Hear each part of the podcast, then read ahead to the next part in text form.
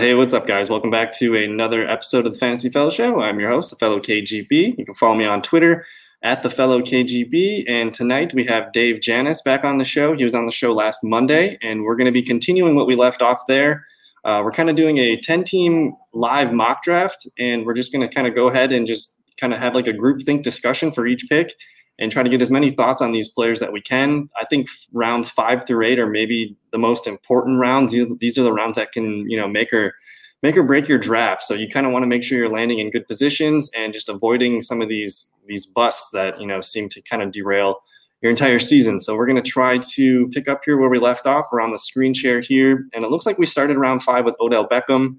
Uh, yeah, we kind of we kind of have an interesting uh, setup here because we took an entire week off between rounds four and five, and so now we kind of have to adjust to new news as it broke. Uh, we we didn't have Leonard Fournette on the board yet, uh, so we don't have to deal with anything like that. But I don't know. Is there anything jumping out to you that we need to, I guess, adjust for go moving forward? Yeah, let's just start at the top. Have you did you hear about Alvin Kamara today? Uh, Jesse had texted texted something about that he is threatening a holdout now, but I also saw some kind of like practice injury. Yeah, I don't know if it's if it's some kind of minor injury that they're just listing as that's why he's gone. It seems contract related, but I mean, at the moment right now, I'm I if say you oh you draft tomorrow night, so like yeah. Do you know what pick you have yet? Did you guys get that figured out? I, yeah, I am pick number ten. Pick number 10. Okay, so you don't have to worry about Kamara. Maybe somehow Kamara yeah. there and you're just like, oh, God. Um, yeah, I um, mean, I might take a, a late flyer on Latavius Murray or something, but sure, sure. And then uh, there's also the you know the possibility that they do sign a guy like Leonard Fournette or something crazy. Um, That'd be wild. so if you're sitting in the top five, I think I'm not taking Alvin Kamara in the top five. I'm looking towards just give me Michael Thomas, give me Derrick Henry. Yep. Even Dalvin Cook is such a question mark right now. Yeah we got Kamara, Cook, and uh, I guess Leonard Fournette. These are the big question marks. And then you got injuries to players like Miles Sanders. Mm-hmm. Um, and then I guess even Kenyon Drake's kind of hanging around in a walking boot. So yeah, precautionary walking boot. yeah, everyone was loving these running backs, and all of a sudden it just seems like we're kind of pulling away from them. Um, so I think that you know, but it still feels like you need to have some of them. You need to come away as early with, as possible. You need to come away with at least one of them, and the team that like like this team six that we got here with Derrick Henry and Miles Sanders, he's mitigating his risk uh, with a guy like Sanders round two because he's got a locked in RB one and Derrick Henry. Yeah. Uh, same thing with this Joe Mixon, Clyde Edwards stack. It looks like that guy's kind of hedging his bets, and uh, he's going to roll with Joe Mixon if he gets him. If not, he'll figure it out. But uh, same thing with the Kenyon Drake, Ezekiel Elliott team. You know, you're kind of taking a risky player, but you're locking him in with the player that you know is going to be there and produce. So I think that's kind of how I prefer it. I've been taking two quarterback or two running backs to start and I kind of like pairing the the guys that have a question. I kind of like pairing them with the guy that I know is rock solid. So, mm-hmm. um, but I guess with that said, we'll start with uh, team two here. We, he's got Saquon Barkley, Chris Godwin, George Kittle, AJ Brown. He's only got the one running back. Are we interested in, in Todd Gurley on the board? Melvin Gordon, David Johnson. We should probably get rid of Jonathan Taylor pretty soon. Yeah. Um, I, I don't know. And maybe I, I don't remember. Is Jesse a truther on Jonathan Taylor or not? He's he's pretty much he loves Jonathan Taylor. Then there's yeah. some there's a coach quote today from Frank Reich talking that Marlon Mack is kind of our our starter, but it's more of like a ceremonial thing, I think. Uh, okay. where they're going to start Mack, but as soon as Taylor rips off like a 40 or 50 yard run, I would bet that they're going to start riding the hot hand. Um, See, so, I'm trying to call my shot in that league with Jesse, and I have na- named my team Hindsight 2020. I'm going uh, in on Nyheim Hines, and I'm okay. going to try to try to just ignore all the Jonathan Taylor hype. So uh, I'm hoping be, he doesn't do anything. I think it's going to be weird. There's going to be weeks where he he has a really good game, but then it's going to be really inconsistent on the other hand. And then you know he's not going to really have a PPR floor. Um, so I think you boost Jonathan Taylor in half PPR or standard leagues uh, and t- I mean, to be honest, all the best ball leagues and stuff that I play in, I don't draft Jonathan Taylor. I'm not paying a third, fourth, or even a fifth round pick for him. Usually, I usually I, I look elsewhere. Yeah. Um, so to me, I still don't really like taking a guy like Jonathan Taylor. If I do, it would be like as my RB three. You know, some guy that you can you have a system built in place where you can wait on him. Uh, yeah. But as your RB two right away, that seems like you might have some frustrating weeks to start So the team year. nine might look at him, or Team nine, yeah, team nine, or even I mean, any of these teams with two running backs. You know, these Mhm. guys all kind of have systems in place uh, where they don't need him to be an RB two right away. So I kind of feel like that's where he becomes more attractive for me. Um, yeah, I don't think I want to. I don't think I want to rank him here. Like, let's talk about No. like who, who is David Johnson. I mean, I I am trying to believe that he was just kind of held back by his system before, and he's going to go somewhere new and return to form. That's kind of the narrative I've been uh, following with David Johnson. I don't know if you feel Well, the same way. he's walking into a lot of touches. Carlos Hyde had over 200 and like almost 240 or something attempts, over a thousand yards. He had a good amount of touchdowns. And the thing, the difference between Carlos Hyde and David Johnson is David Johnson's best asset in football is his pass receiving work. Um, so I know Duke Johnson's there. He's going to kind of cap that, but you got to expect David Johnson to have more uh, receiving work than a guy like Carlos Hyde. And I think Carlo, Carlos Hyde was like RB 30 in that range somewhere last year. So it makes sense that David Johnson's got top 24 upside. And uh, as your RB2, I think I, he's one of those guys that I feel better as my RB3. Uh, but in this case, with Saquon Barkley, you know you're not moving Barkley. Um, so if I take David Johnson as my RB2 here, I'm probably going to look for another guy that can can compete with him Sure. um, as my three. Uh, but for me, I think I don't necessarily think I have to take a running back here. This guy could look back here uh, at these rounds and look to see if he can grab two or three guys. Um, yeah. And for me, like for me, I'm looking at DJ or even DJ Chark, I guess. But I like Terry McLaurin and I like DK Metcalf uh, because I don't have any questions with those guys. I know they're going to get the ball, and uh, yeah. I don't know. DK Metcalf, man, my, like my my sensors are going off in my brain, thinking we got a Calvin Johnson, Julio Jones esque type player, and his he's been having a really good camp, and I just I don't know. Okay. Like, that's kind of and then like you're thinking of the receivers this guy's already got. He's got Godwin, AJ Brown, and DK Metcalf. Like to me, that just like solidifies his his starting receivers, and uh, and then he can kind of go hunting for those running backs. And even if like even so, I mean, we kind of understand that David Johnson, these Melvin Gordon, these Todd Gurley's, these guys all have a good upside, but they also have a really bad downside too. Um, Yep. So I guess one of my things that I draft is I I don't try to draft with downside. I want guys that I know that I feel comfortable with. Um, so like if we just looked at best available real quick for running backs, like I like if I can get uh, Kareem Hunt on the back end or even Yeah. Akers, uh, Raheem Mostert. Like I'm looking at some of these guys like Ronald Jones. Um, I might feel better about those guys around later. Whereas some of the receivers over here, like maybe like we look for Tyler Boyd or Michael Gallup. Uh, but I still think there's some running backs here um, that I'm interested in. So yeah, I don't know. What do you, what what do we go with here? I I think I would like to see how that pans out. See what is left for them if they try to uh, wait another round for running back. So I would be totally in on DJ Chark, Terry McLaurin. Um, I think I mean in my mind those are higher than DK Metcalf for me, just because maybe it could be Tyler Lockett show. Yeah, they're Um, more they're more than num- Chark and McLaurin are more guaranteed to be the number one. Yeah, Um, so for me, I, I mean, both the quarterback situations are less than ideal. They're both going to be on bad teams this year. They're going to be throwing the ball a lot. Uh, for me, I have McLaurin ranked higher in my rankings, and uh, I just, I just, I think I tend to go with McLaurin. Um, yeah. so let, let's let's just let's just put him in there. Let's see. We've made one pick. Here we go. All right. Well, we're, we're going to get it rolling here now that we got because now as we start to talk about more players, it'll go a Yeah. Um, so team three: Ezekiel Elliott, Kenyon Drake, Lamar Jackson, Robert Woods. Uh, so this guy could use a receiver, or he could be, you know, kind of hoarding some running backs here. Whether that's to me, the two running backs that stick out that could be really worth an RB three spot is David Johnson or Todd Gurley.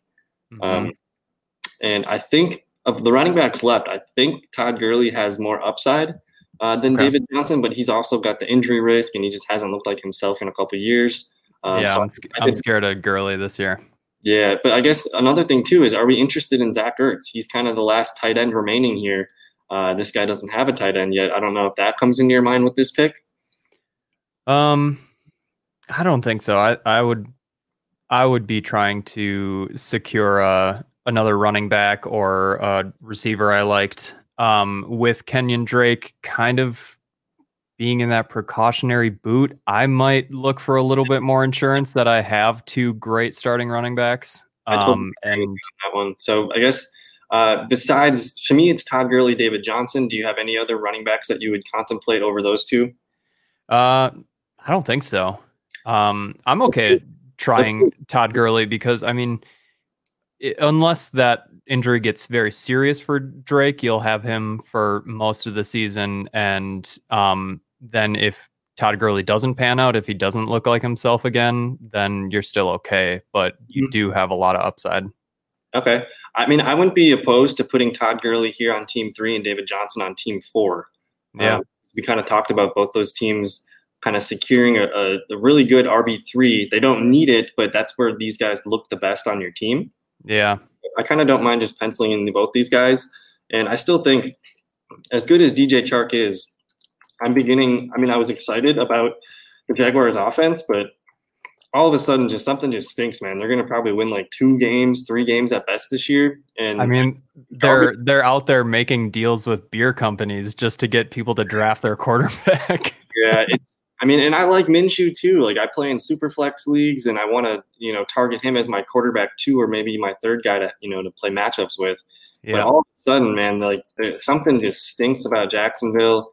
And if I'm going to be looking to take a player in this range, like I'm, give me DJ or give me give me DK Metcalf attached to Russell Wilson over DJ Chark. Um, absolutely. So that's kind of where I'm leaning there. Um, so we knock off a couple running backs here. This guy's got some. Real, I guess. Do we think? Because um, I mean, is there another running back here that would be considered? This guy's only got one, uh, but to me, Fournette, Melvin Gordon, Jonathan Taylor don't really stick out. Yeah, I'm, you're kind of Is this a Zach Ertz proposition here? could be.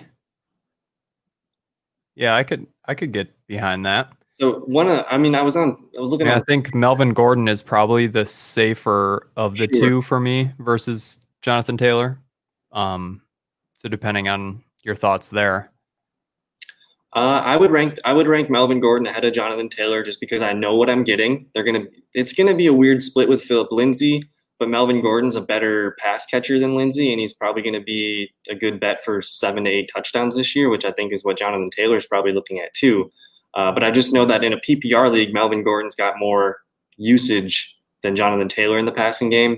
So I'd probably lean Melvin Gordon there. Uh, but there was something that I was looking at on Twitter, and some guy had a really good point today that said, uh, when you're looking to draft, you should be looking to close out tiers. And I think Zach Ertz is the end of this elite tight end tier. For sure. I'm not, I'm not really interested in Darren Waller. And I know if I don't get Ertz, I'm not drafting a tight end for a long time. Uh, and this guy's got three really good receivers Michael Thomas, DJ Moore, Calvin Ridley. That's nothing to, yeah, ooh, that's, that's pretty that's sneaky great. yeah, and I mean, so you got Austin Ekeler locked in there too. So if, if we consider Ekeler like an RB two, this guy could probably uh, look and see, you know, uh, get a, maybe two or three running backs, you know, somewhere in in these rounds. To Yeah, he can take some time to shooting a bunch of shots at running back and something will pan out. I like that. That's that's a good idea. Okay, let's uh, let's put in Zach Ertz, and so now we're looking at Derrick Henry, Miles Sanders, Mike Evans, Adam Thielen. So this guy's got the you know a nice, well balanced stack here. Um, is there pause with Miles Sanders, thinking that now we need to add maybe another running back to just have in our back pocket? Yeah, maybe that. I mean, that might be a good place to add another question mark. Melvin Gordon, Jonathan Taylor, Would you rather have or Mark Ingram if we're looking for complete safety. Ooh, I like Mark Ingram. Mark Ingram's kind of a stable, steady guy. Um, for me, if it, if it was up to me, I would probably wait and gamble to see if Yeah. Mark got back on the turn. Um, but as far as uh, I guess like tiers and just looking at the receivers available here, of these receivers available, like the one that sticks out to me is Metcalf. So like I, I, I would target him. Uh, this guy, I don't know if we're into looking at quarterbacks, but I still think Prescott, Wilson, Murray are probably going to be coming off our board soon. Uh, Yeah, and then it's still Melvin Gordon versus Jonathan Taylor, probably for me from an upside standpoint. Mhm. Um, so What yeah, about DeVante Parker? Is he uh, is he in that tier with DJ Chark for you?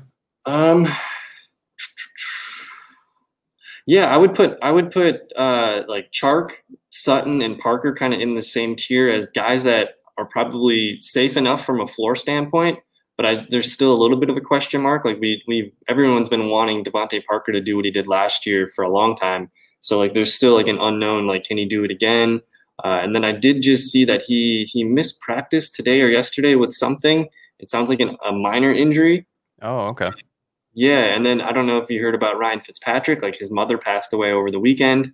Oh uh, no. So, but it looked like like he was like they're saying that Fitzpatrick might not start week one, but it looked like he was back at practice today.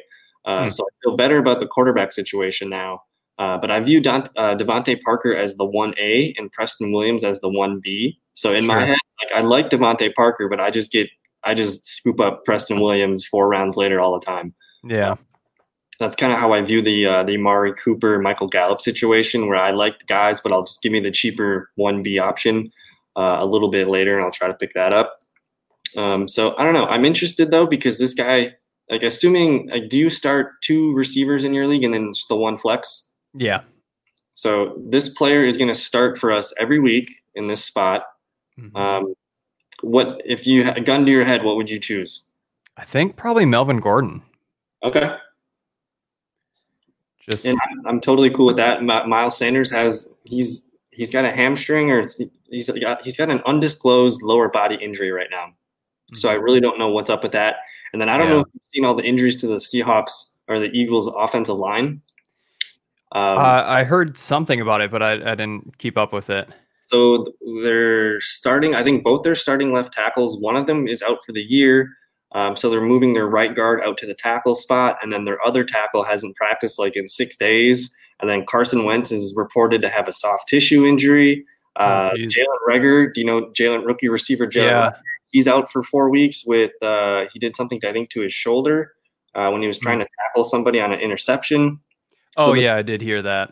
Yeah, so this whole Eagles offense is just I mean, they've been hit the most with injuries. So I really I'm kind of getting it's nervous about Sanders. Year two of that team being cursed. Yeah. Uh, so now like I'm really looking at like Zach Ertz as being like this guy's locked in. Um, yeah. But uh, I don't know. I think at this point I'm I'm cool going Melvin Gordon here because we like the receivers later, so we could probably get this guy. Yeah. Something pretty good here. Yeah, I think that team would be, you know, in typical drafts, you you normally wait a week, see what the news is, and then draft the next round. And at this point, they'd be freaking out. Yeah. Want, wanting another running back. yeah. So, okay. So this guy's got Dalvin Cook, Nick Chubb, Kenny Golladay, Mark Andrews. Uh, we're kind of getting to like uh, DEFCON 1 with Dalvin Cook's contract situation. They just, uh, yeah. you saw, but they just traded for Yannick Ngakoue from the Jacksonville Jaguars, too. Uh, he was. Oh. He was their uh, he was the Jaguars' stud like pass rusher uh, and he kind of had some like crazy like Twitter exchange with the GM uh, of the Jaguars this summer. And so he's he's been on the chopping block all summer. So he gets moved to Minnesota. So they're gonna have to give him some money. So uh, and then today I just saw that Minnesota they're cutting one of their projected starting tackles. That's gonna try to free up some money. So I don't know if they're trying to sign Cook or what's yeah. that. So I just I, am getting nervous about Dalvin Cook. This kind of makes sense to me to just take Jonathan Taylor. Yeah. And just lock that in, and then, then this guy's just going to throw his hammers at wide receiver probably the rest of the way. Yeah, uh, I like that. But I kind of realize that we're probably being a little bit more skittish on Jonathan Taylor than most leagues. Yeah. Uh, so he's probably going to go a lot higher than this. Uh, but we'll just we'll just kind of leave him there. Um, so now we got Davante Adams, Tyreek Hill, James Conner, and Chris Carson. I like this team. This feels good. This one is. Yep. I love a good balance. This one's got everything. We're not taking a tight end yet. Um, is this where Dak Prescott goes? We could get a, a quarterback here. I like Prescott, but I also like for me in my projections, um, Dak Prescott and Russell Wilson are basically projected within two or three points of each other. I love both guys. Um, yeah. This guy's got Chris Carson though, so he's probably not looking to take a guy like Russell Wilson. So Carson, uh, Dak Prescott does make sense. I think he, this team would probably play chicken with that turnaround, though. Like knowing that if he if this team valued Russell and Dak about evenly, might as well wait to see and, if one of them goes during the turn, right? scoop the other one up.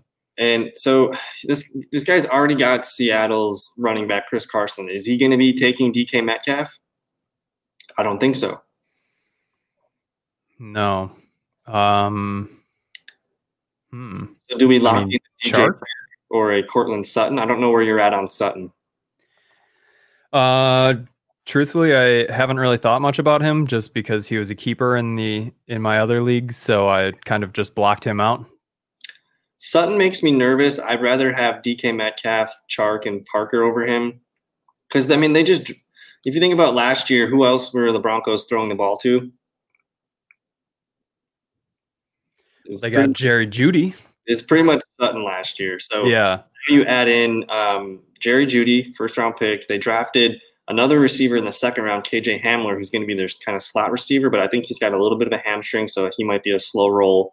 Uh, but then they have Noah Fant, uh, and then they drafted another rookie tight end, um, and they have some other you know second, third year receivers on that team.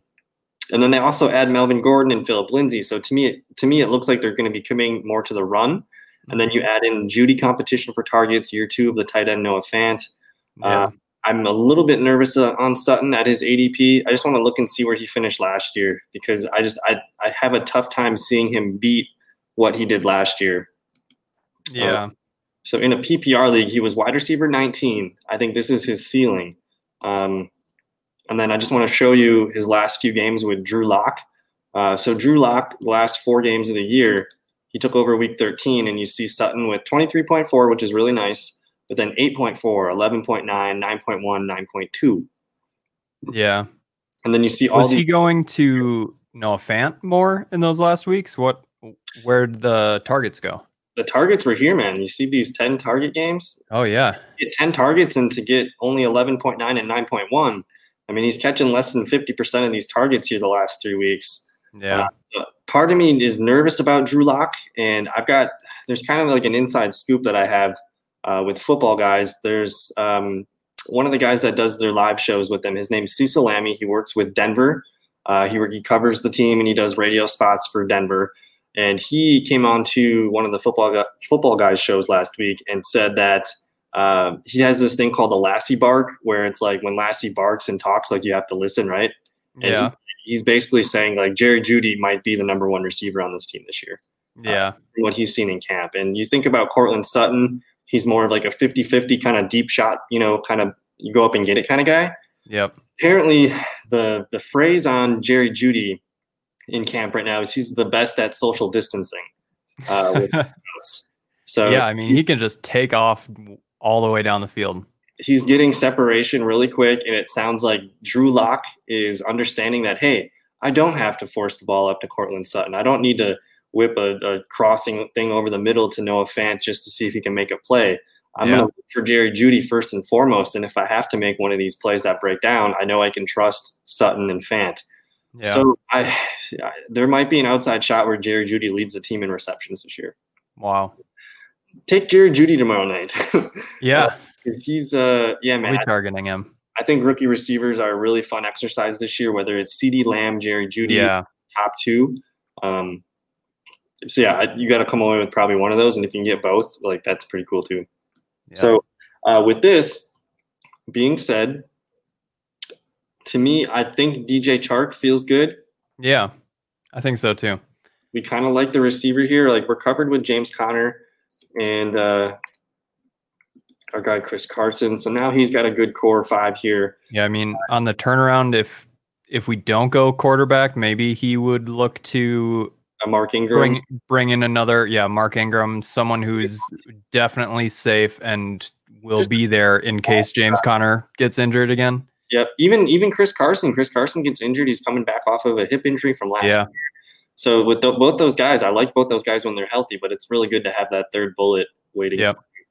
Um, so this guy, Clyde Edwards-Helaire, Joe Mixon, Allen Robinson, Amari Cooper.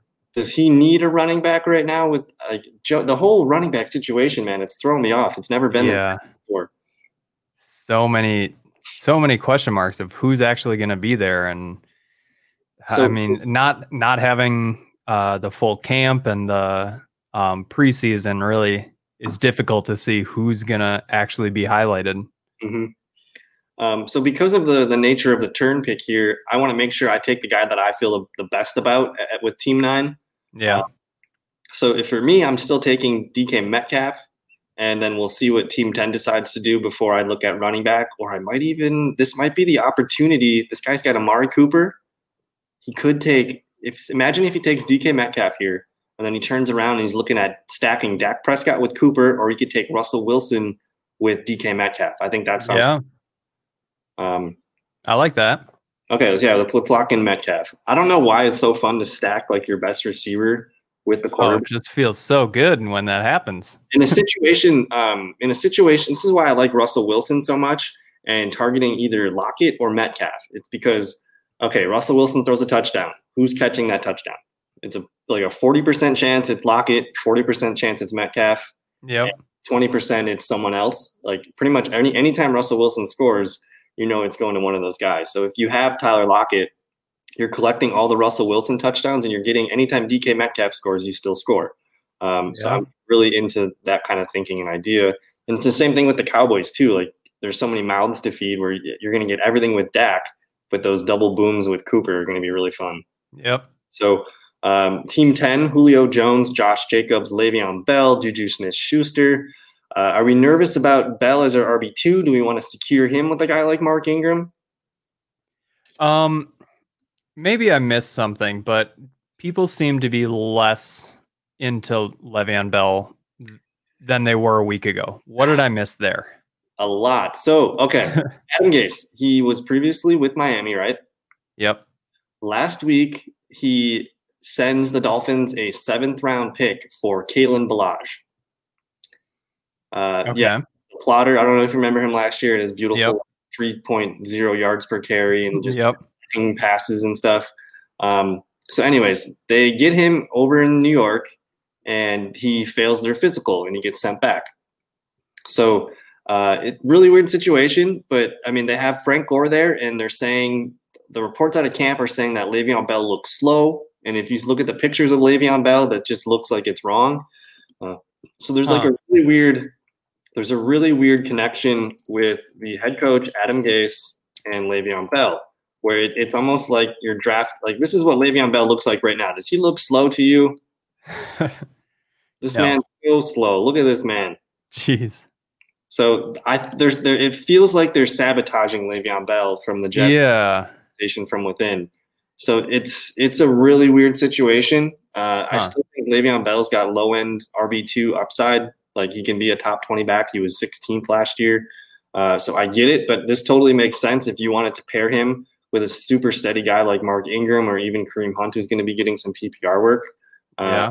I think that might be it, basically if you want to target Le'Veon Bell, you're going to have a, a fallback plan uh, in your Okay. draft. So I, I think I'm cool with taking a, a guy like Mark Ingram here.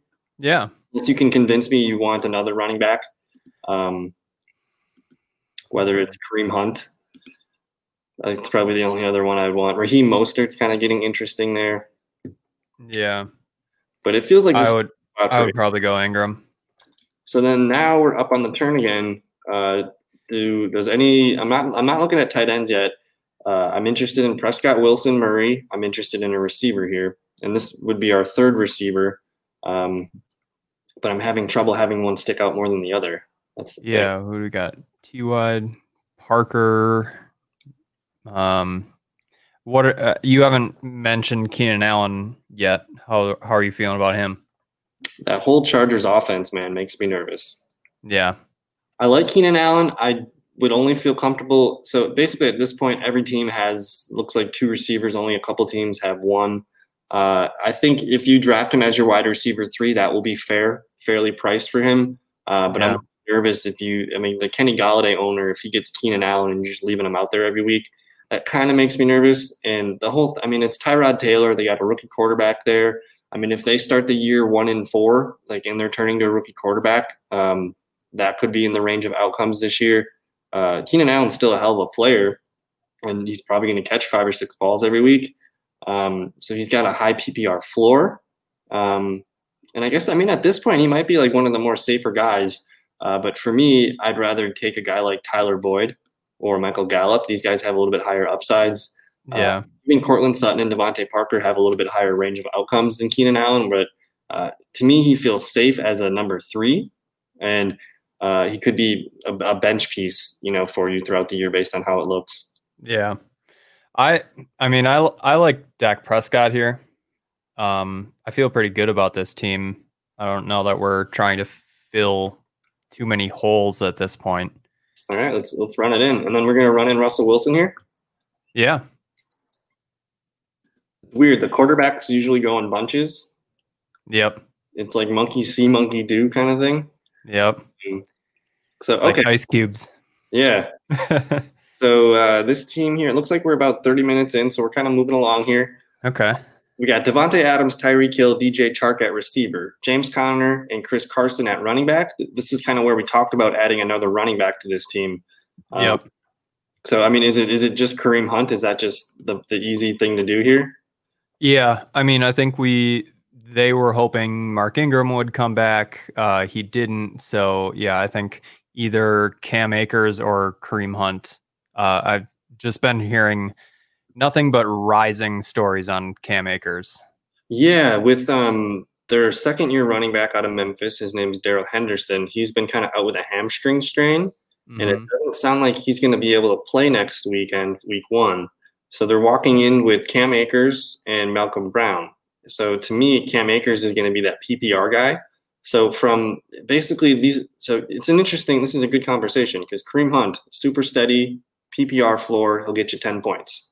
Cam Akers, some weeks he might get you six points, but he's got that opportunity to get like 18 to 20 almost every week. Uh, whether because he's going to be their pass catching back too. They have another big back called uh, named Malcolm Brown. Mm-hmm. We're not going to really see him use in the passing game. He might be a touchdown kind of older guy, uh, but the upside's really high there with Akers. So I'm, I think I'd lean Akers here. I like this call. What What about the consideration that Kareem Hunt could be very productive and stable, but then if anything happened to Chubb, upside skyrockets.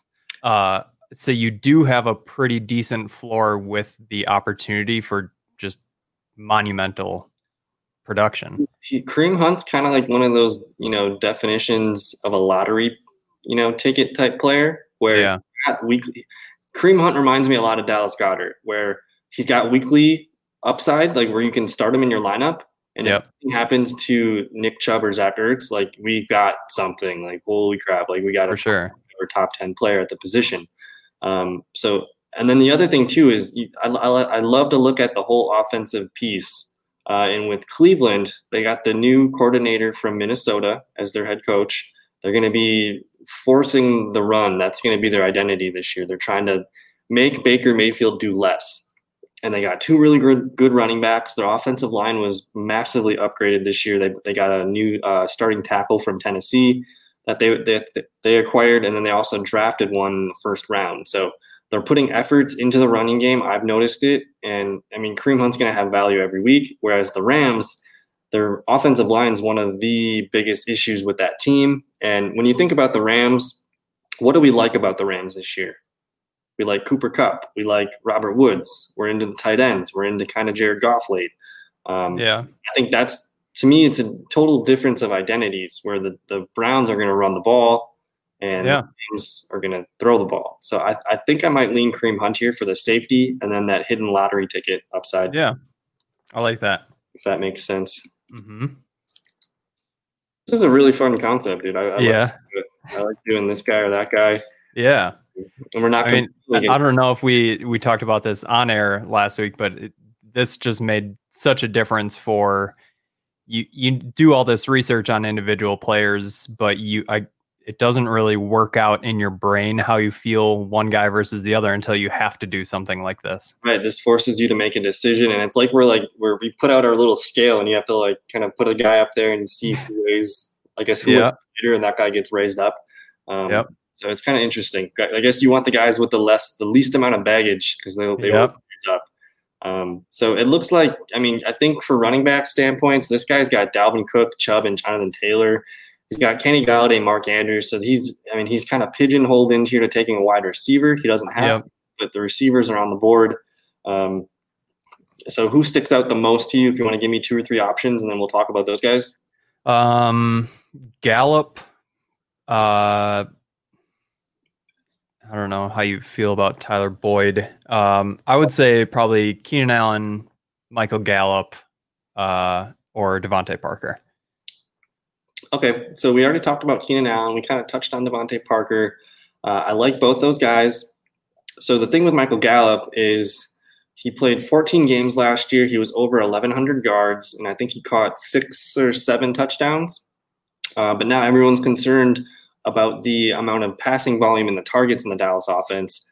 But that team threw the ball 600 times last year. There's more than enough to go around. Dak Prescott's probably going to flirt with 5,000 passing yards this year. And I mean, the receivers are all talking about having three receivers over a thousand yards. So that's kind of their mindset. So to wow. me, it's going to be an all-you-can-eat buffet for this Dallas offense, where everyone's going to eat. They're all going to, and they all kind of do their own separate things really well. Um, so I'm super into that. That's like it goes. I don't know if I was talking about this with you before, but I want to invest in offenses and situations that I know are going to hit. So whether it's okay, Kansas City, yeah, you want that offense. Lamar, you want a piece of that offense. Dallas Cowboys would be probably the next offense that you're going to want to make sure you target. Yeah. I mean, at any any point in the draft, I have no problem taking Michael Gallup, um, but he might be a little bit more stable and not as high of an upside pick as a guy like DeVante Parker or Keenan Allen because those guys are the true number ones on their team. So Gallup's kind of hidden in there, but as your wide receiver two or three, I think it's a safe play. Um, yeah. Um, I would I would think because of this guy, he's got Kenny Golladay already. He's probably looking for a more true number two. So yeah. it makes sense to get a high floor guy like Keenan Allen or uh, another high ceiling guy like DeVante Parker. Um, like if I'm team six, I think where I slide Gallup into my wide receiver three spot, that feels better to me. Yeah. Uh, whereas Keenan Allen and DeVante Parker, their names hold a little bit more weight, I think and they probably look best as your wide receiver too on draft yeah. day. Um, I would. I mean, I guess Parker. Parker doesn't have a stable quarterback situation either, so um, that argument's out. Uh, I don't know. What's weird is all these receivers here at the top: Allen, Sutton, Parker, Hilton, Diggs. They all have a little bit of uncertainty that makes me nervous about drafting them. Where yep if I'm being honest, I feel great about Gallup and I feel great about Tyler Boyd. I if it's me, I'm taking Tyler Boyd or Michael Gallup over these guys. Okay. Sell me on Tyler Boyd. Oh, okay. Joseph LSU offense last year. Uh, are you familiar with his number one receiver that got drafted by the Vikings? By the name of um, Jefferson. Yep. Justin Jefferson operated as the big slot receiver in that offense. Tyler Boyd is locked in to the starting slot receiver role. AJ Green, we don't know if he's ever going to be healthy again in the rest of his career. Yeah. For that, you're looking at guys like John Ross, Auden Tate. They drafted a rookie in Tee Higgins. To me, all the, the bells and whistles are going off in my head saying Tyler Boyd, probably an 80 catch, 90 catch guy, and Justin Jefferson in, in the slot. Like Burrow, Burrow loves him. If I if I just go to Twitter real quick here. Yeah, I didn't I didn't know Burrow was uh, like the slot was so strong with him. Oh yeah. So uh, t- this is the quote from Burrow today on Tyler Boyd. TB is going to have a big season. I have a great connection with him. So it's nothing like crazy, but um, he from the, the camp reports that I've seen is is that's AJ Green hasn't been practicing. John Ross hasn't been practicing. The only receiver yeah. that have been in the lineup for Joe Burrow all summer have been Tyler Boyd and Auden Tate. So, and they're they're not going to be a good team. They're going to be throwing the ball a lot. Then yeah. three wide receiver sets. So I just I don't see Tyler Boyd coming off the field at like all. Uh, and uh, if we if we just go back here and look, what uh, is his ADP right now? Tyler Boyd. Is that something that you can kind of play the the ADP gamble with, or you think if you like him, get him right now? Uh, at this point, you're not picking for 12 more picks. Yeah. You'd you'd have to just bite the bullet and then say I'll just I'll just reevaluate and take and take. I know I'm reaching here. I'll go ahead and take best player available at the next turn. And the way it looks like this guy's kind of been taking best player available the whole way. Yeah, um, he's just been taking what falls to him. And uh, you you need he needs to fill in this starting wide receiver two spot. And I don't have any problem plugging that in with the guy who I know is going to probably catch six to seven balls a game. Yeah, it sounds like he's got plenty of work. Yeah, yeah let's do it. I'm super excited with Tyler Boyd, and um, so my my big draft is on Sunday. He's on my list. yep. The of the draft, he's everything about the Bengals offense right now is coming up really good. So I don't know why this isn't. Sometimes it does that. Just uh, copy paste the the cell from the left. There we go. Yeah. Um, okay, so team six, he's got Derrick Henry, Miles Sanders, and Melvin Gordon. That's a pretty good backfield. Mike Evans and Adam Thielen. Uh, we, t- we already talked about the receivers here. This is going to be his first guy on his bench, um, right? You don't have two flexes or anything. Nope. So at this point, do you like grabbing a really good bench player, or are you looking at a guy like Kyler Murray to just lock in another starter? Um, feels a little early for for Murray. For Murray. Okay. Um, yeah, let's lock in the best person from your bench. Yeah, I would probably. I mean, I would probably just try to get a. We have three running backs. Try to get three receivers. Um, if if it works out that well, and mm-hmm. I mean, there's there's some good names there, so that's probably where I would turn my attention, unless I was looking for Cam Akers. Oh, I keep forgetting Cam Akers, man. All right, I think I think just because we're we're probably gonna just pencil Team Five to get Cam Akers just based off need. Yeah. And then this guy, I mean, he just took a Melvin Gordon. He probably wouldn't take a fourth running back. Yeah. Um, but so now this guy's got a little bit of option here. We've talked about Allen, Sutton, Parker, Michael Gallup. I mean, which one? Which one? If you had to choose your first guy on your bench, who would you who would you want to call up? Um, I think probably Keenan Allen just because if if anything happens, you can call up call him up uh, into your starting lineup, no problem. But if that offense clicks, there you go. And as far as all the other receivers on the board, he's probably the most proven commodity. Yep. Um, and he's he's just a good PPR receiver to have. And uh, if anything happens to Evans or Thielen, you're going to feel just to- totally fine. He's, his name holds the weight of, of those guys, Evans and Thielen. Yeah. Uh, that, to me, that feels like a really good pick. And then yeah, let's just run in this Cam Akers pick right here. For sure. Because uh, that guy's this guy's feeling really good. Look at like this is probably my favorite start so far of our of our the ten teams that we got. And is Mostert still available too? We got to remember him. Yeah, he's hanging around. So th- that's what's cool about this team too. This guy's probably going to be looking at a running back that he really likes, and maybe even team one. Like these guys were are going to yep. be recorded here with some of the running backs at the end. Um, so team four has got Kamara, Aaron Jones, and David Johnson. Are is he looking at receiver? Is he thinking about stacking DeAndre Hopkins with Kyler Murray? Does that enter his brain? Um, I think I I know the the news today wasn't that serious, or was it today uh, that Cooper Kupp kind of tweaked an ankle or something in practice? Uh, that would scare me enough just to lock it up, probably shore up a another receiver. Okay, are we? So we talked about the the kind of the high risk upside of Courtland Sutton, DeVante Parker. Michael Gallup's going to be super steady. He's not Michael Gallup's not a PPR guy, but he's going to be a guy that catches like sixty to eighty yards every week. Um, yeah. So he's going to. Think I think this team can uh, handle a little bit more risk to go for some upside. Right. So um, do you does do do bye weeks like really factor into your decision here? Because I'm looking at really. Hopkins with a week eight. Sutton's got a week eight. I don't know if that makes your decisions for you. Uh, not really. I don't pay any attention to that. If I if they're all on one week, that's you just take a loss that week. A week, yeah. so, um, all right, we should probably get Courtland Sutton and DeVante Parker off the board here. Uh, if there's a gun to your head, which one are you taking first? Um, probably just DeVante Parker. Just okay because I was more excited about him last season.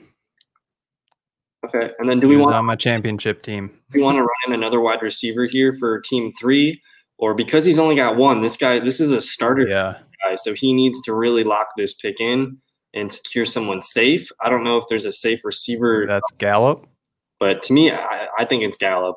Yeah, because you're just locking. This guy's got a really interesting team because if Kenyon Drake and Todd Gurley stay healthy, like watch out. This this team looks yeah could compete, uh, and it's got the Lamar Jackson hammer at the top. So I like that. And now team two, uh, I mean, he's got to need some running backs off this guy here at the turn, so he has to take a running back here. Um, mm so I don't know who sticks out between. I'm not taking Singletary. I'm not taking Swift here. We're not taking Montgomery. Uh, it's no. Mostert and Ronald Think- Jones at this point. Yeah, I I don't know enough about their situations to make a decision between the two. So the thing about the 49ers is they have a good defense and we know they're going to run the ball. And with Tampa Bay, um, they're going to have a much better defense. That, like this is where look at this is where these guys finished last year: RB 25 and RB 26, right next Yep. to each other. Uh, so the difference is with Raheem Mostert, um, there's both these guys are, are they need to prove it to us. We haven't seen we've seen glimpses, but we haven't seen a full season yet. So these guys are kind of like a leap of faith, right? Yeah, Uh, but Raheem Mostert's the best running back on this team. He's going to be the guy getting the majority of the carries. And if we go look at his game logs, it looks like about week 13, this is when the flip switched for the offense, and they're like, "This is our guy." So look at these Yep. here on the right. Is this Yeah.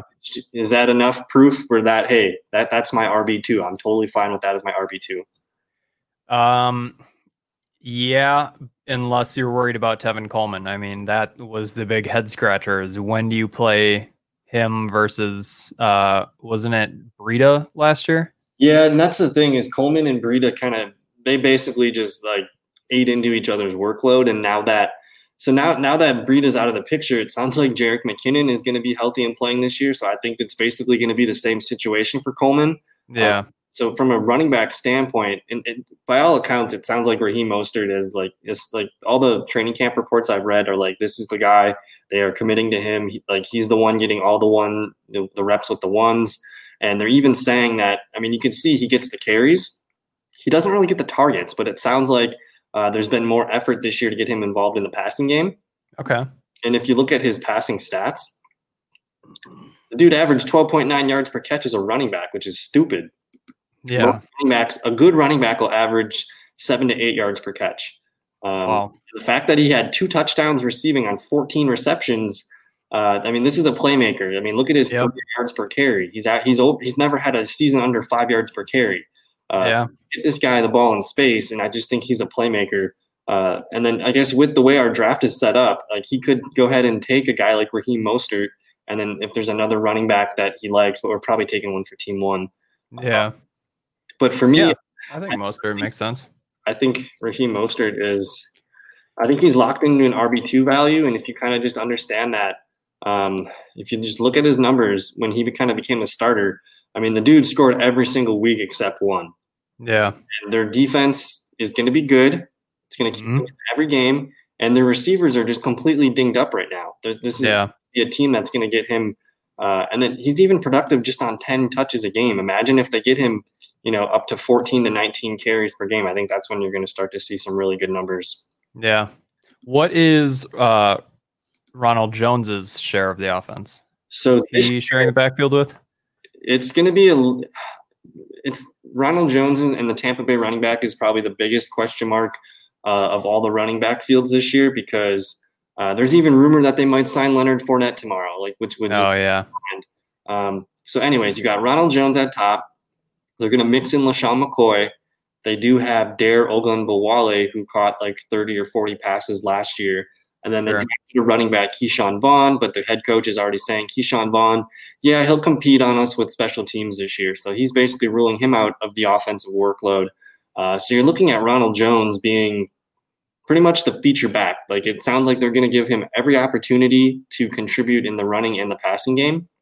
Um, they had a scrimmage the other day in Tampa Bay Stadium, and Tom Brady led like a 98 yard drive that was capped off by uh, a Ronald Jones rushing touchdown. I don't think that's crazy for us to hear very often this year, where yeah, you have this really, really efficient offense. And when they get, I mean, just think about Tampa Bay. If it's first and goal on the five, you got Evans out wide, you got Godwin in the slot, you got probably Gronk out and OJ Howard. And Yep. you're like, what do you do as a defense? You, you have to give those guys attention. And Ronald Jones just gets the ball and just kind of just falls. yeah. So, oh That man, makes a lot of sense. Yeah, I'm trying to keep my expectations down for Ronald Jones, but I'm I'm seeing the light with Ronald Jones. yeah. I mean, you have to imagine that Tom Brady's going to go the- out and try to break all the passing records. So you can't really expect them to completely lean on the running game. But I, I think for someone who can make those big plays, that's the perfect. I don't know. So consider this: spot. Ronald Jones somehow finished RB twenty five last year in basically like a. He was basically in a timeshare. Like he he saw thirty something percent percent of the snaps. So like they just completely mixed the running backs at basically the same rate. And by Yeah. all accounts, right now it sounds like like he's gonna get. So he had 172 carries last year. He's getting over 200 this year, and he was the RB 25 last year. Yeah. To me, this is his floor. And then when you add this in, we've already talked about how do you cover them at the five yard line.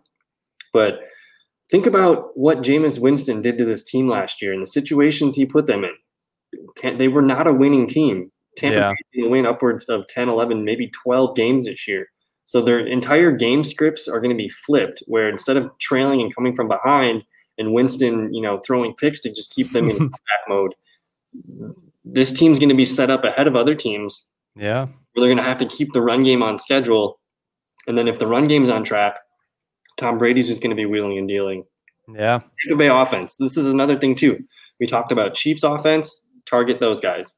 Uh, I guess from the Baltimore standpoint, it's a little bit more concentrated. Like you want Lamar, Marquise, Andrews, and maybe Ingram. Yep. Dallas and Tampa Bay. Those are the offenses that I really want to. Those four teams right there. I think you need to come away with something on those teams. Yeah. Uh, so I don't know. I'm really into Ronald Jones. I think he would look good as this team's. If if, if it's me, I'm taking Ronald Jones with one of these with one of these picks. yeah. fill out this guy's other team. You know, team need here. Um, are we interested in taking a receiver here, or is this guy going to maybe cap the market at running back? I don't know if a running back sticks out to you. Not really to me.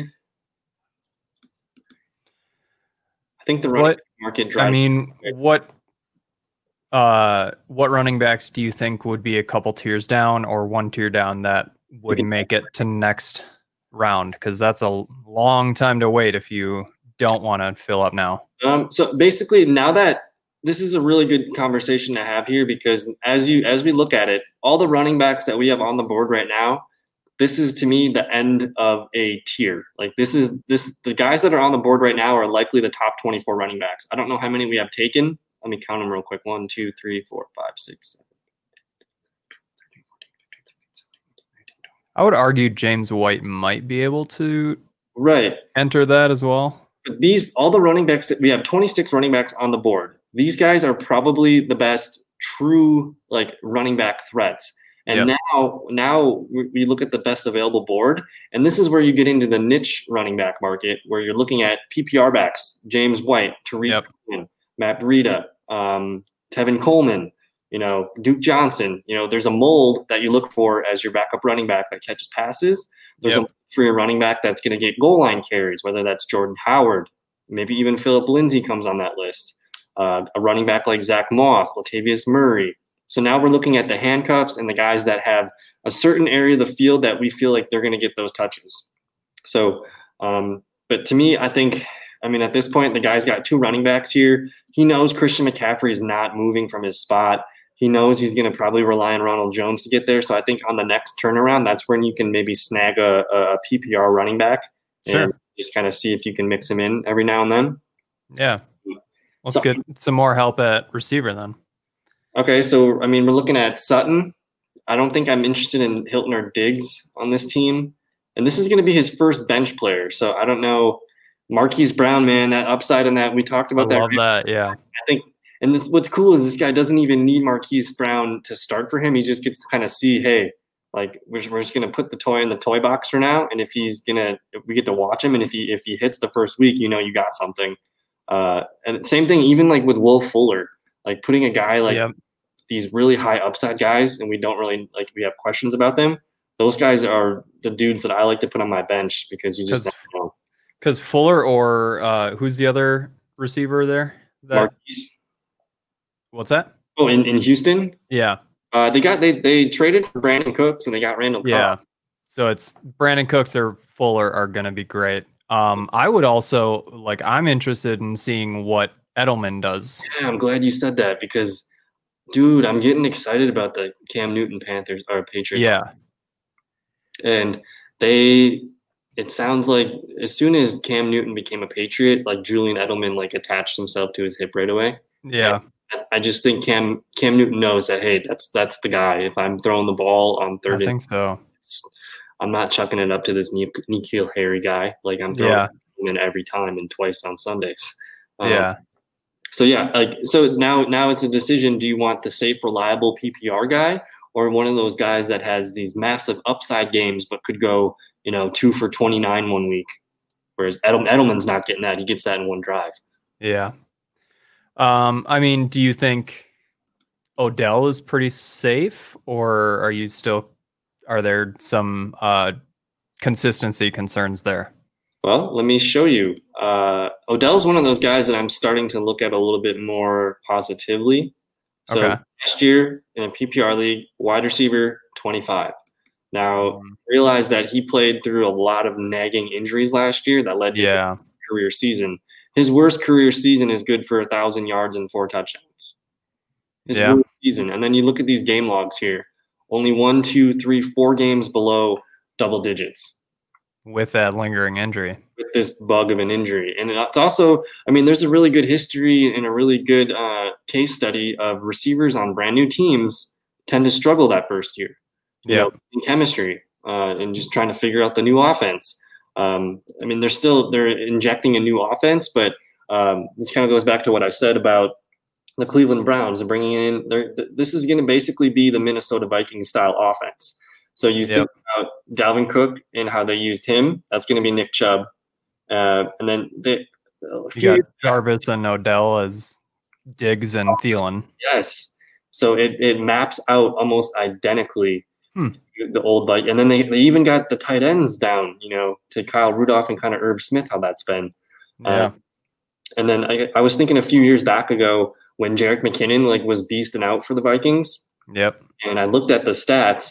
Dalvin Cook missed like the majority of that season, but they used Dalvin Cook and Latavius Murray as like if you look at those numbers and crunch them into one player, that would be Nick Chubb, and then they still had Jerick McKinnon getting about 140 carries and like 50 catches. So if if you look at that Kareem Hunt. 2017 Vikings season, I think that is the stats that I, I'm kind of putting as the floor for the Browns. So, and I think That's that was, interesting. I think that was the big Thielen and the big Diggs year, where those guys all of a sudden people are like, "Holy crap! Look at these Vikings receivers." Yep. Uh, I feel confident about Beckham. Cool. Yeah, so, So let's go higher upside then. it's Marquise Brown. Yeah, I like it. I want attachments to Lamar. Yeah. Um, I mean, then you don't you have Patrick Mahomes. You're not feeling like you're being overshadowed by Lamar Jackson when you're getting the Marquise Brown touchdowns. Correct. Um, so yeah, now we're looking here. We're coming on to about 58 minutes. I think we can finish the seventh round and then we'll go off here. Yeah. Probably talk on the side. Sure. Uh, so yeah, lightning round here. This is kind of cool because now we're just getting. This is just really high upside bench players or maybe a tight end or a quarterback or two. Uh, This guy, he's got his three wide receivers. He's got his two running backs. We talked about him getting a running back here. Do you Yep. see a receiver here that you would rather have on your bench instead of a running back? Um I mean, maybe if you're trying to see what hap- what shakes out with Will Fuller Mhm. uh, or Julian Edelman, but I could also see James White. I, I feel like Edelman feels really good here. Okay. just because I mean Godwin's going to be consistent. AJ Brown's boom bust, uh, but a, both AJ Brown and Terry McLaurin are, are, are young still, so you're, you're Yeah. locking in this super steady guy uh, that you know. If anything, I mean, if all else fails, like Julian Edelman's going to be fine in a PPR league. Yeah. Um, so this guy needs a he probably needs a wide receiver. This is where Will Fuller looks good to me. Or Darren Waller. How would you feel about that? Ooh, Darren Waller. Maybe Team Four look at that instead. Yeah, I feel like Team Four would look at it. This guy's already got his Three already used a pick on a quarterback. the receivers are going to dry up pretty quickly soon. Yeah. So maybe this is a Courtland Sutton pick here. Sutton's been Yeah. on the board probably for a little bit too long. Yeah. Probably. Yeah, now this guy, he's got a really, really well balanced draft here. This is where I would look at Waller or Kyler Murray on the team. The guys we already talked about him having DeAndre Hopkins, so that stack is in play. Oh yeah. uh, you just want to do that real Good quick. idea. Yeah. And Kyler Murray is going to be a top five. If he's not top five, he's top six this Yeah. year. So he's he's right there.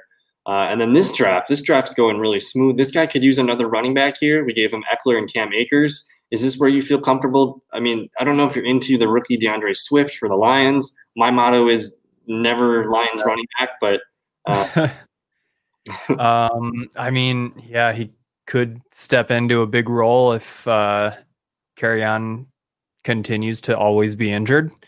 the thing right now is DeAndre Swift's the one that's injured, and Kerryon's the one practicing. Oh, I didn't hear that. Yeah, so DeAndre Swift is on my kind of no fly list, slow okay. roll, and it, it we've I've kind of this has kind of been my theme, man. Where you think about the Lions, when has Lions running back ever been the answer besides Barry Sanders, which like we've never been able to witness for fans. Yeah. Like it's just never the answer. If you want to Yeah, I got burned by Kerryon Johnson a couple couple times and if you're gonna tell me how the lines are gonna move the ball, I'm gonna tell you Stafford, Golladay, Marvin Jones, TJ Hockenson. Yep. So like that's where that's where I lean that way. Um, so for me, I'm not taking any of these running backs. I would consider James White, but I think because I like Cohen and another PPR back later, it almost makes sense for this guy to grab uh, just the best player available, someone on his bench that he likes, and I think that's Will Fuller. I yeah, Will Fuller. I like that. I mean, unless he believes in Brandin Cooks more, because that's sure the same value. It, it you got to just like choose which one you like better. Uh, I mean, Cooks is the more safe play, but I mean, if if Will Fuller plays a full 16 games, his upside is top 10 receiver. Yeah, it's, it's going to be pretty nasty. Like, yeah, everything's set up. So uh, this guy, really well balanced team: Henry Sanders, Gordon, Evan Thielen, Allen. Does he think about Darren Waller here? Is he looking? I, yeah, I would probably. Um, because none of these receivers really stick out to me. Uh, Maybe Marvin Jones. Marvin Jones. I think be- he's going to have a lot of value uh, for where he's going. But because uh, here's the here's I guess here's my thinking is I, I think I can gamble and wait because I kind of view Marvin Jones and Brandin Cooks as very similar. Whereas mm-hmm. I mean they're both like essentially the one B option in that offense. Um, I guess Jarvis should probably go f- before them. Jarvis. Yeah he's got the, the really solid PPR floor built into him. I don't know if he's practicing yet, so that makes me a little bit nervous to draft him. Yeah. Um, does Deshaun Watson come into your mind here at all? I don't think so. I think after Kyler, I guess I, I just don't get the same good feels out of Deshaun Watson as I do from I think Russell Wilson, Dak Prescott, Kyler Murray are kind of in their tier. Correct. And I mean, losing DeAndre Hopkins is going to be quite some getting used to. Yeah, to yeah. Me, I, I feel like once you're once you're past this point of quarterbacks, I'm waiting. I'm looking at Josh Allen or even Tom Brady, Matt Stafford later. Yep. Um, so I mean, you can get Stafford with your last pick, especially like in a 10 team like this. So is Darren Waller the correct answer here? I think so and then this guy will see what falls to him at the turn for receiver. Yeah. Uh, I mean, I think people are sleeping on Darren Waller being another top five season. I think so too. So this guy, he could use a third receiver. I don't know how we separate this. I think I still like Marvin Jones and Brandin Cooks the best here. Yep. Um, because I have questions with all these guys as far as, uh, I mean, Hilton, Landry, Green. I have injury concerns, but Stefon Diggs, I just I don't really see the upside. Yeah um, quite with Josh Allen there. I, I, like Diggs as a as a third or fourth receiver on my team, I guess. So maybe that's fine here. Yeah. But I, I think I just think on a week last year the Buffalo Bills, John Brown was wide receiver 22. So I'm kind of feeling like that is the upside of a Buffalo Bills starting receiver around yep. 20. And then when you when you think about how the Bills offense operated last year, I mean, they really only had John Brown and Cole Beasley to throw to, and now you're yeah. adding on Diggs. The pie gets thinner. You know, all this, all the receiving yardage and all the numbers kind of get diluted a little bit. So yeah. I, there's almost, and all the and all the defense's attention is going to be on Diggs So, correct. so John, like if if I want, it, we've talked about this before, but if there's an alpha receiver, I tend to go get his one B, whether that's yep. Gallup, whether that's Preston Williams, and then I even like I just like getting John Brown on my team because he showed last year that he had really good chemistry with Yeah. John, and I'm totally fine just having that guy on my bench and playing a matchup or 2 Mhm. Um, so yeah, I don't know. Marvin Jones, Brandin Cooks, we got. Um, Marvin Jones. Okay. And Marvin Jones. Oh man- wait, no, no, no. We've got Golladay. Oh shit. Brandin Cooks. that was almost bad. Uh, yeah, Brandin Cooks. It is. All right. So now we're looking at this guy. He's got a really well balanced draft. James Conner, Chris Carson, Kareem Hunter as RBs. I like these receivers, man. Davante Adams, Tyreek Hill, and DJ Chark as your number three looks pretty good. Uh, this guy can kind of do whatever AJ Green. AJ Green flyer. he can kind of take. Yeah, he can really just kind of do like a walk off kind of pick here.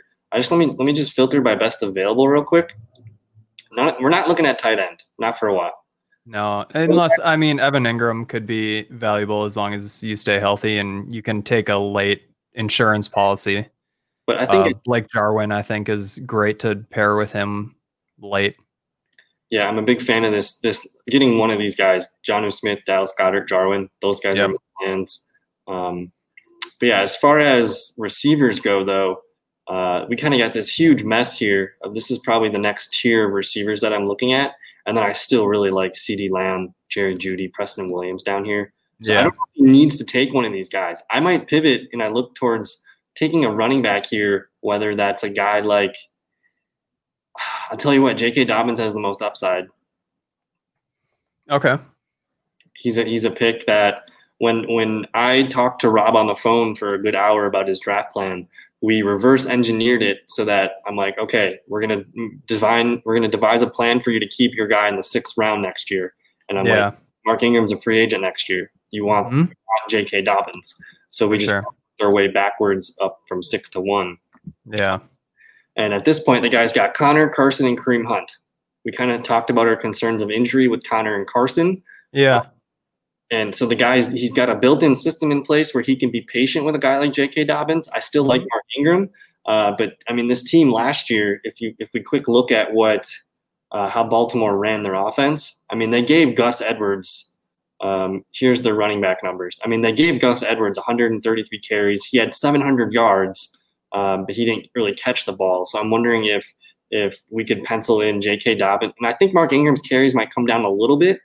Yeah. I mean, eventually they're going to start transitioning into see if J.K. Dobbins can handle that next year. Because if they if they start putting some responsibility on his shoulders and he buckles, then they're going to want to know that. Right. So um, here's, here's an idea. I like to play narrative a lot. It's week like 14 or something, and uh, they're they're just running the ball really well. And Mark Ingram is week 14. He's a 31 year old running back. yeah, think J.K. Dobbins is going to start to slowly stick out a little bit more each and each game as the season goes down, and Yep. Takes more hits. Uh, and so J.K. Dobbins, I can see this guy's got a really good built-in system of running backs here, and he's he's basically adding a lottery ticket where if anything happens to Ingram, COVID, injury, whatever, he slows down, whatever. yeah, J.K. Dobbins could be a guy that all of a sudden has tremendous value and upside. And he could even be a flex player. Um, yeah. He's also just going to be a guy that you're going to probably watch and monitor for the first few weeks. And if he starts doing more and more work, you're going to feel excited to get him as your flex. Yeah, and I think going running back versus receiver is the right call because I feel great about those receivers. Yeah, this guy could probably snag another one here on the turn. Um, Yeah. so I guess we're going on about an hour and nine minutes here, so we Let's will. do let's do these last two, and I have one closing question for you Awesome. once we're once we're done with these, if that's okay. We have Yeah, time. Yeah, we got. I mean, we could. I could go for two more hours. If we Okay. want. um, so this guy, Clyde Edwards, Joe Mixon, looks like he could use an RB three. He's Yep. got three really good receivers, and he's got Russell Wilson, Metcalf stack. So I like that. Um, he's probably got to worry about Team Ten taking a receiver or two here. I don't know if he wants another receiver. Uh, yeah, Running backs, man, they're starting to get thin. yeah. I mean, is this where you start to think James White? Not yet. Still, you don't like James White, do you? No, I'm a big fan of James White. Okay. Um, Or Singletary. Yeah. I'm completely off Devin Singletary. I mean, yeah. I mean, at this point, Singletary is starting to present some value, but I just I see no path to him being an RB two this year. I'd rather have Yeah. Moss two rounds later. Mhm. Um, I mean, there could be a. I don't know if we're going to give Team Ten a running back here. Like, would would Team Ten draft a running back? Jacobs, Bell, Ingram. Would he draft? A running back? I don't think back? so. No, so, I would. I would probably go for two receivers. So Team Nine, I'm kind of thinking, why don't I just target James White and Tarik Cohen and call it a day at running back? Yeah. I mean, my receivers aren't moving. Allen Robinson, Cooper, and Metcalf. I feel really good about those guys. We like the depth at receiver later. We could basically just finish up our running back room and and just lock in two really good PPR back options. Yeah. But yeah, I think I'm taking James White because I mean Cam Newton played with Christian McCaffrey, man. He's a, he has no yeah. problem. He he can see the running back just fine. that's yeah, that's the way I I look at it. It that role is it could just skyrocket. It's ingrained in Cam Newton, and it's yep. a role that has been in that offense forever. That's it's not going to go away. Yep. Uh, so team ten, he's only got Julio and Juju. Yeah. Is this where you take a Stefon Diggs, Marvin Jones? Um, I would, yeah, I would. I don't know if I would take Diggs. Uh, don't feel it's great about him. I would probably go Jarvis or Marvin Jones. See, Jarvis is one of those players where I can't quite figure out because it seems like everyone's like, everyone's always down on him and he just always overachieves. Um, yeah, I mean, he's I've, I have a long history of him being the person that I need to fall back on when injuries happen or something. It, it's just stable. You, you feel good with him. Let's just do that. Yeah, that's how that guy would do it. Um, okay, so I got a question for you now. Yep. Um, I mean, at some point, someone's going to have to buy in and just put AJ Green in the holding tank and see if he can make it happen what team do you think is best equipped to take that risk here? Um, well, basically every team's got three wide receivers. So at this point, I really don't see much downside to drafting. I mean, you're you're in the eighth round. Uh, yeah. Uh, see much downside from any team at this position. Um, I'm just I'm looking around here. If, if there's like a trigger team, uh, a team like Team Eight, you know Davante Adams is going to be a stud, but Tyreek Hill, he's kind of in and out of the lineup sometimes. Yeah. Um, he's already got a little bit of a hamstring thing, but he's been back, back practicing. And then we kind of talked about the the unknown, like Jacksonville offense with DJ Chark. I think that guy could be looking at AJ Green as a guy where maybe the first six to eight weeks he's rotating AJ Green or DJ Chark when he's healthy. Yeah. Um, and if anything happens to Hill, I kind of feel good about that. Um, but all the other like this team, Team Nine, like I'm not going to be moving AJ Green probably over any of these guys. Yeah. And these guys all tend to stay pretty healthy. Um, maybe team six would be the other guy too, because we talked about our questions with Keenan Allen. Yeah. So maybe that guy. But yeah, I think AJ Green, uh, he looks best as your fourth receiver. Uh, all these guys already have three receivers. So at this point, it, it's kind of fair game. Uh, but I'm probably not trusting AJ Green to be a part of my starting core. Yeah, in a starting spot. Yeah. She's going to look great. Same thing with like Will Fuller. He's basically, you can view him as Will Fuller. I think it's the same, same yeah. that you want to get this guy on your team, but you don't want to have to uh, basically rely on him. You want to have him as like a backup plan. So yeah, that makes cool. sense. Yeah, so, for sure. Any other parting questions or thoughts uh, on this? No. Uh, I hope this helps. And you, I don't know, you have to let me know how your draft goes tomorrow. Yeah, I'll, I'll let you know what I what I end up with. I, I'm interested to see how different everything is with when you throw in a half of a league of people who haven't thought of fantasy football since last season. So yeah. everyone's probably just reading the news this weekend and getting things, you know, downloading their cheat sheets tonight. Yep. so, um, yeah, man, I hope uh, you have some good luck. You have to let me know how it goes. And uh, yeah, that's going to do it for today's show. Thanks again for hanging out and your time and uh, we'll see you in another video. Peace.